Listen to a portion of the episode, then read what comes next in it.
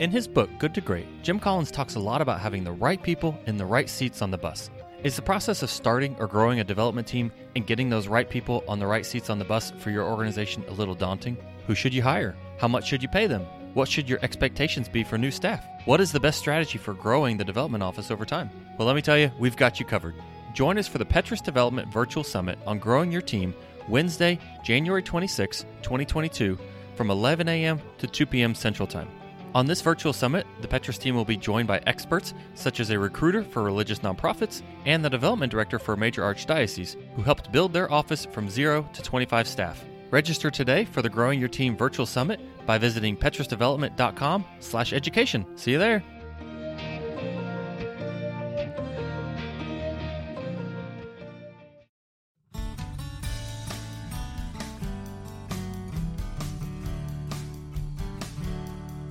Welcome to the Holy Donors Podcast. Join Andrew, Matt, Rhen, and me, Thaddeus, as every week we bring you inspiring stories of radical generosity that have changed the world. So, Andrew, you ready to get started? Can't wait.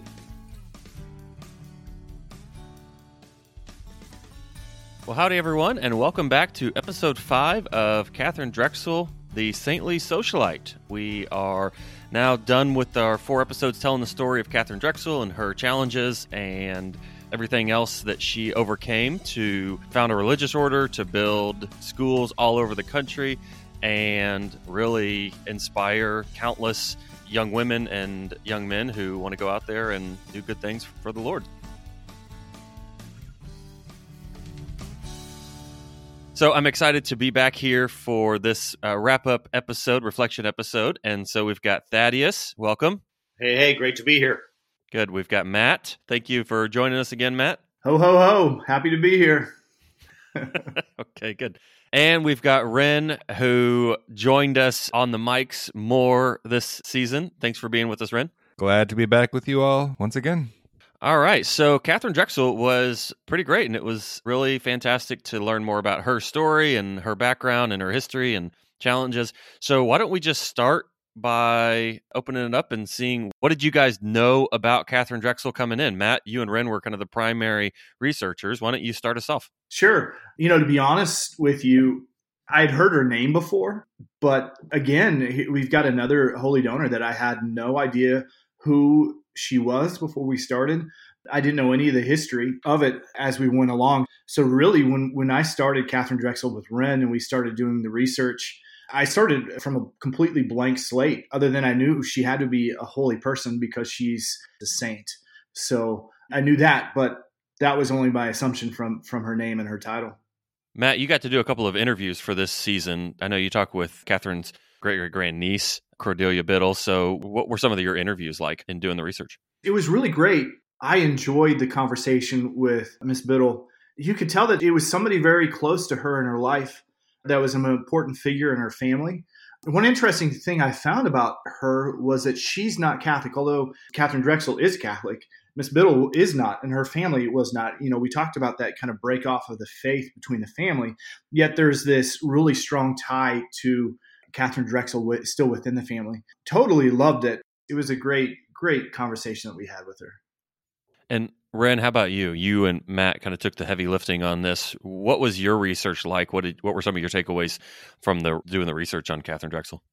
So similar to Matt, I basically was starting with a blank slate. I knew Katharine Drexel's name. I knew she was one of the first American-born saints. I also knew Elizabeth Ann Seton was also one of the first American-born saints, and I found as we did research that I basically had the two of them pretty mixed together back and forth with the facts that are lives. So there's a lot of learning to do, which was really exciting. And I knew Catholic schools and I knew she was a holy lady, and that's about it. And so it was interesting to dig into her story and especially the different struggles that she went through. That was what I thought kind of really stood out to me is that it's presented as a cut and dried story. Give up all your money, create a religious order. And it was not that simple. There was a lot more to it. Yeah. And I agree with Matt Cordelia Frances Biddle and her book St. Katharine. Her book was extremely enlightening. It was a great book, and our interview with her I really enjoyed. Uh, she was very forthcoming, gave us a lot of kind of family history that it would be hard to get anywhere else. Uh, it was interesting, like Matt said, they had the there's kind of the divide. Katharine's uncle Tony, who is Cordelia's great grandfather, if I have that right. He is the one who converted away from Catholicism for his wife. And so that branch of the family is Episcopalian. And kind of Cordelia told us behind the scenes that for the most part, the, her side of the family didn't talk about Katharine. Her grandfather would have been Katharine's cousin, and he never mentioned her ever, she said. Wow. This is something Cordelia kind of came to later on. She kind of got to know the family history and the connection there and started researching Katharine. And she's had lots of involvement. You know, she was at her canonization in St. Peter's. It's a different connection than I would have expected, but it was pretty cool to see, to talk to, and discuss the the family life of a great American saint with one of her relatives. That was pretty neat opportunity. I want to give a shout out to Rhen. As we uh, started this episode, I had a lot of difficulty in keeping up with all the different pieces. Rhen came in and kind of hit a home run in, in, in, his help in putting his pieces together. This, I think, Katharine Drexel's story fits in with with a lot of what you enjoy, Rhen. Isn't that right?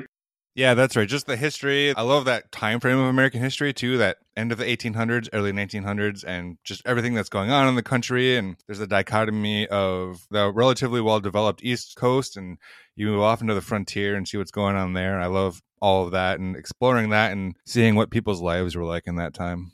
So I really love the story going back to Cordelia that she shared about being there in St. Peter's Square and you know it's pouring and they're standing in water and then basically like the clouds part and the sky opens up and there's like this moment of peace and tranquility right there as uh, you know the pope is making this pronouncement. That was really cool and especially for somebody who hasn't grown up Catholic, hasn't lived this life. That must have been I mean a pretty spiritual moment for her just to see be witness to that. So, Thaddeus, you and I kind of had a unique perspective where we weren't the ones doing the research on Katharine Drexel, but we were learning about it kind of through this process, right? We had a season on Katharine Drexel? I didn't even know. yeah. yeah. I missed that. Hey, welcome to the party, buddy. hey. Yeah, we did lose you. I was uh I was bowled over yeah. next to a next to a toilet, unfortunately. Yeah, we, we lost you. That was rough. Y'all came into College Station to do the recording and that just happened to coincide with when I got the tail end of a stomach bug that swept through my family. It uh, it really took my wife and a couple of my kids down, and I got the tail end of it a couple weeks later. That kind of is we're talking about what's our season insight. That was our big curveball for this season, right? Is that we were we do these, we set them up, we prepare so that it's uh, the four of us, and then to lose somebody, lose you, Thaddeus, really kind of changed the dynamic hey, of the season. a curveball for you, Andrew, was more like a punch in the gut for me.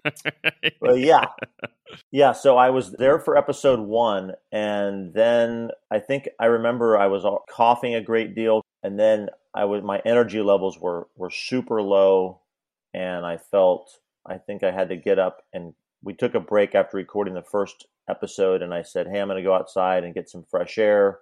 And then I just had to, I think I had to text you and say, Hey, I got to go home.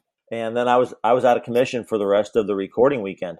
So yeah, if you want to talk about experiencing this season from a remove, I think that I was at the greatest remove, certainly. But I will tell you, I listened to the raw audio of the Raskob episodes that hadn't yet been released publicly. I was listening to those while I was going through my my sickness, and that helped me pull through because I had you guys, I had you guys with me. I had the banter, and I still felt like I was kind of there, and so that was that was really good spiritually for me. No, no joke, no joking around. Good. Well, we certainly missed you, and it changed the dynamic. But uh, we're glad that you're squirrel scratchy, itchy was Squeaky well taken care of. Squeaky, I don't, squeaker, yeah, something like that. Okay, great. So let's kind of go into reflections and takeaways from the season. Matt, you want to start us off? What were your primary takeaways from doing the research and then telling the story of Katharine Drexel? I really struggled telling the story of Katharine Drexel. It, it was a struggle to connect with her until it felt like it almost completely came together when I could see her full picture of her life as we backed out. But as far as takeaways for that, I think again it comes down to this decision that she made, a decision that was countercultural back then. It's countercultural today to give up everything and become a nun, as as what she did. Not only that, she created her own order. I mean, that's countercultural in any season that we live in. Yet even so much more for somebody who who grew up in this again lap of luxury. She had everything she ever wanted, yet she gave it all away. So I guess my biggest takeaway is this decision of hers to to give everything away, to go against the culture, give away her money, to give away her family because there was this divide that was created as soon as she went to join the convent to start her novitiate the three of them the, the three sisters there was this divide that, that started between the two of them that that created kind of two different worlds that they lived in that had to have been a difficult thing for her and then on top of all that I mean, she gave away every piece of luxury that even we consider a luxury, not even those who have great wealth, but for those who live well, but just not with great wealth, even those luxuries, she gave, she gave all that away to follow this path, this greater end. And so for me, it's, it's this decision that she went through and that she made that it's so awesome, inspiring, but also so different from anything that we hear, see, and, and know of today. Matt, one of the points that I want to make about that is I think it was in episode three or episode four where we were talking about this. And before she made that decision, and part of it was, you know, just this confusion about like, what direction am I going to go?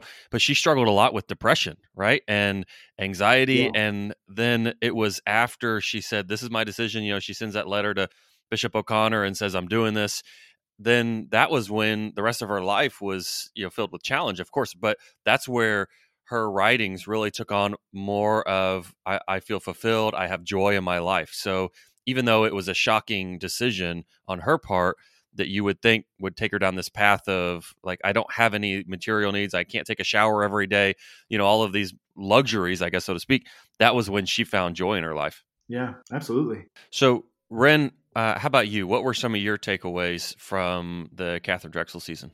You know, I really did not realize that her branch of high society existed in the United States.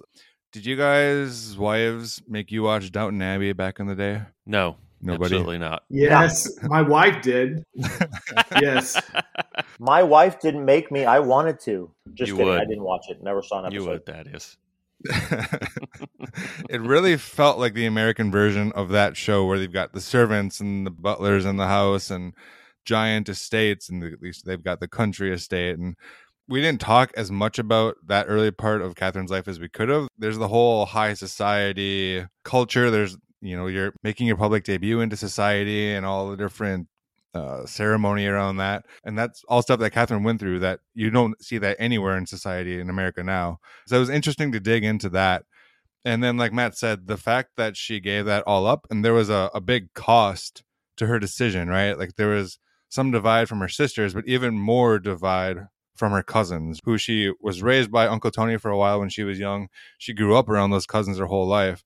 And then she starts her religious order and she's gone and like i think cordelia mentioned it was almost threatening to others in her circle you know she's giving up all of this and going to serve the poor i'm not doing that what does that mean about me and they kind of really there was a big divide in the family from that point on. So it wasn't as simple as just giving up the money and going to serve. There was a lot of personal cost involved with all of it.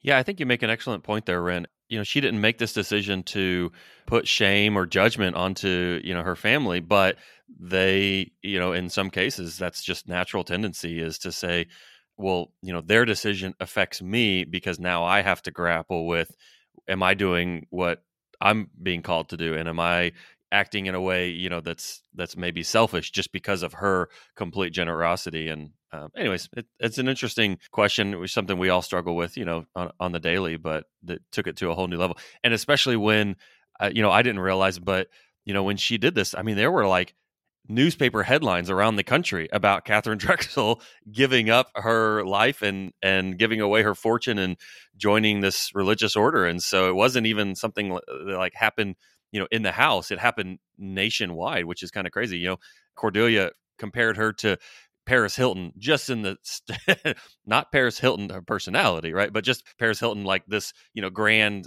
celebrity who everybody knows about, and then all of a sudden she makes this radical decision, and it affected everybody, especially her family and cousins. So that's an excellent point, Red. Thanks for putting that out.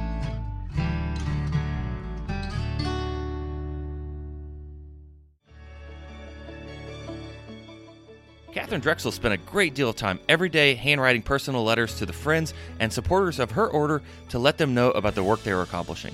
While this is a very effective way to stay in touch with your benefactors, it certainly is not very scalable. Today, we can spread our message far and wide by sending newsletters and appeals, and our friends at Palmer are the best there is when it comes to nonprofit direct mail. Palmer provides design, printing, and mailing services to help you with every step of the process at prices that are affordable for even small development shops. Before your donors open their hearts, they have to open the envelope. Learn more by visiting palmerprinting.com today.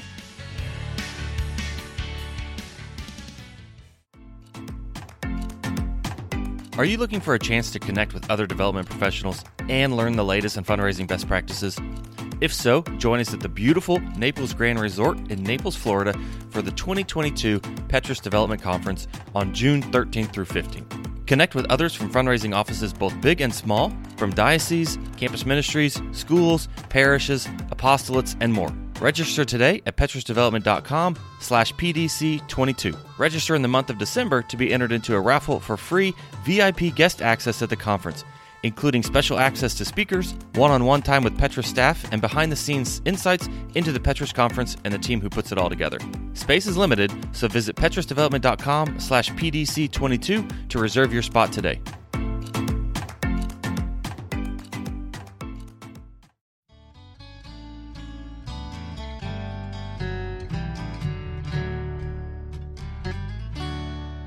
So, Thaddeus, how about you? What were some of your takeaways just from the bit that you were part of, and then also just from you know learning the story as you've been listening to the episodes? Yeah, I, I have a number that I noted down, but I think the one I want to spend the time on here is sorrow and loss are not the end of our stories. She's a great example of that. Our faith teaches us that. You know, she lost her mother then she lost her stepmother, who, to whom she was extremely close. Then she lost her father. And I'm sorry if I am misremembering. Didn't she lose one of her sisters as well? And this was all before the age of, what, 30? She had all of this loss and sorrow early, very, very early on in her life. And yet she took her faith, she poured herself into her faith, she trusted her Catholic faith to instead turn her life into something glorious and, and beautiful. She formed her life to the cross. That's really the reason why she should be a saint who's more widely publicized, especially in our society today, American Western society, where we have greater creature comforts than ever has been known to any civilization in human history. People who are barely living above the poverty line have luxuries that people of Katharine's stature didn't have access to or could even dream of. And yet, we're also a society that's characterized by all these kinds of mental and spiritual and psychological disorders. Here's a woman who is living living those same strains in a, a microcosmic way and she didn't ultimately give in to them instead she let her faith transform them and make her life into something that was for the greater glory of God. And she can be such a witness to people if, like we tried to do, I think what we tried to do is the right path of if the fullness of the story is told, if the whole biography is told, and we we can move beyond that lives of the saints overview. That's the real takeaway for me. Yeah, I think that's really fantastic, Thaddeus. Thanks for sharing that. That kind of feeds into my takeaway is that one thing that struck me is, you know, we started, I think Matt sort of framed this season pretty well when he told us, I don't know if this was on the episode, but where Katharine was born holy, she became holier, and then she became even holier. And, you know, it was like, how do we tell a story about that? And, you know, in learning about it from you guys and in hearing the story back, it was these moments, it was constant moments that Katharine was presented with decisions, with pathways to go. And she, over and over again, chose the path of holiness, chose the path of virtue, chose the path of generosity. And I think that that for me was really inspiring and really cool. You know, she, I mean, we talked about how many trips she went on to Europe and the luxuries that she had in her life. And she made these decisions to forego those because she had this higher calling. And, you know, mm-hmm. one of my favorite moments of the whole series was her meeting with Pope Leo where you know she's like why don't you send people to care for the native americans and the, the african americans that are you know have nothing out in america? And he says why not you my child? Why can't you do that? And it was just like this very convicting moment you know uh, of course it's the pope right so you you got to take that a little bit more seriously but she had these decisions and and then she goes back and tells bishop o'connor like i've made my decision this is what i'm doing and he says well yeah i mean basically like yeah i knew it all along nobody has a a higher call to live this life than you do. I just wanted to basically make sure that you were ready to do it. So, hey, can I spin off of something you were saying there, Andrew? Also, I think that that life of pursuing holiness. I mean, she's living in the late 1800s, first part of the 1900s, and she really anticipates Vatican II's call for the universal call to holiness that every Catholic is is called to live a life of holiness. It's not just for clerics, it's not just for those who have taken vows. It's every single one of us. And she, now, true, she ends up becoming a religious sister, but that's a result of this decision much earlier in her life to pursue holiness. And so she's she's really remarkable in uh, in that respect, I think, too. Great. Well, it sounds like to me we're all in agreement that Katharine Drexel is definitely a holy donor, and I love that we were able to tell this story. But I also love that we're able to tell it not just of this like singular linear path of I'm holy, I I just got to keep it up, right? Like it was these these decisions that she made throughout her life, and I mean the other thing that that I other takeaway I guess I'll throw out there is Katharine was, you know, especially when she was uh, in the religious order, like she was kind of a badass. You know, I mean, she took on the KKK, she took on typhoid, right? She, I mean, like she was a beast of a leader and a religious sister, and you know, I think that that put her in rare form in terms of like being willing willing to stand up for her convictions, stand up for her faith, and fight the good fight. And certainly, you know, was recognized through her canonization process. So really cool. You know, she's also a unique holy donor. I don't know if you guys have caught on to this yet or not, but we've we've mainly shared stories of people who have created great wealth in their life, gave it away through radical generosity to change the world, right? She on the other hand had great wealth and gave it away, but she was the one also doing the radical changes, making the changes in the world where most of those that we highlight they're given away to somebody else who's going out to do the work she not only gave it away, but she also did the work. So I thought that that's she's kind of a unique yeah, for sure. person in that realm too. Makes her all the more remarkable.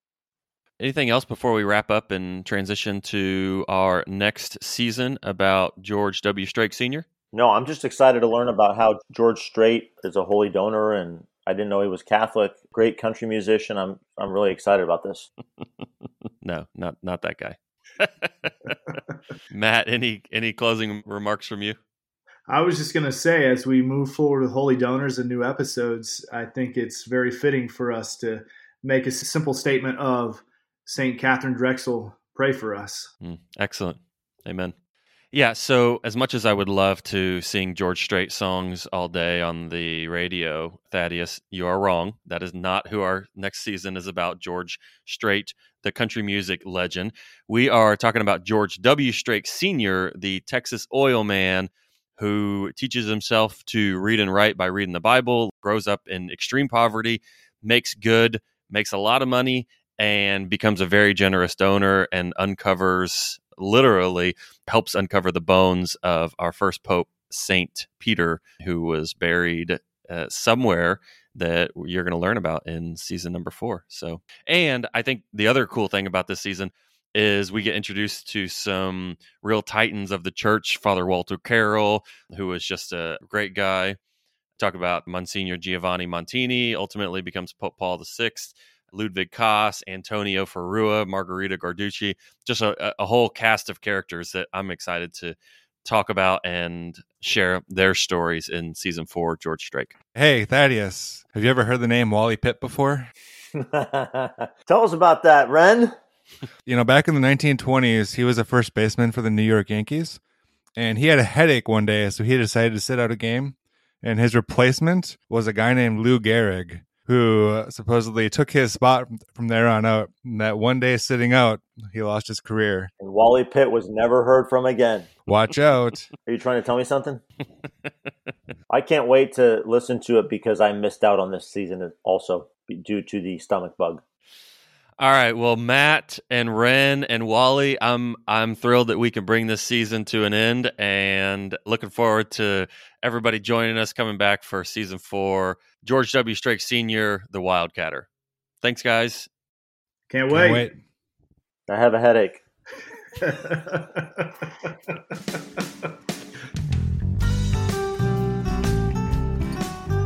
Thanks for joining us for this episode of Holy Donors, brought to you by Petrus Development in cooperation with RED-C Catholic Radio. Theme music by Tommy Kibb, Third Top Productions. Graphics by 86 Creative. If you like us, leave us a review, share us with your friends, and check us out at holydonors.com and on Instagram. Holy Donors, bringing you inspiring stories of radical generosity that have changed the world.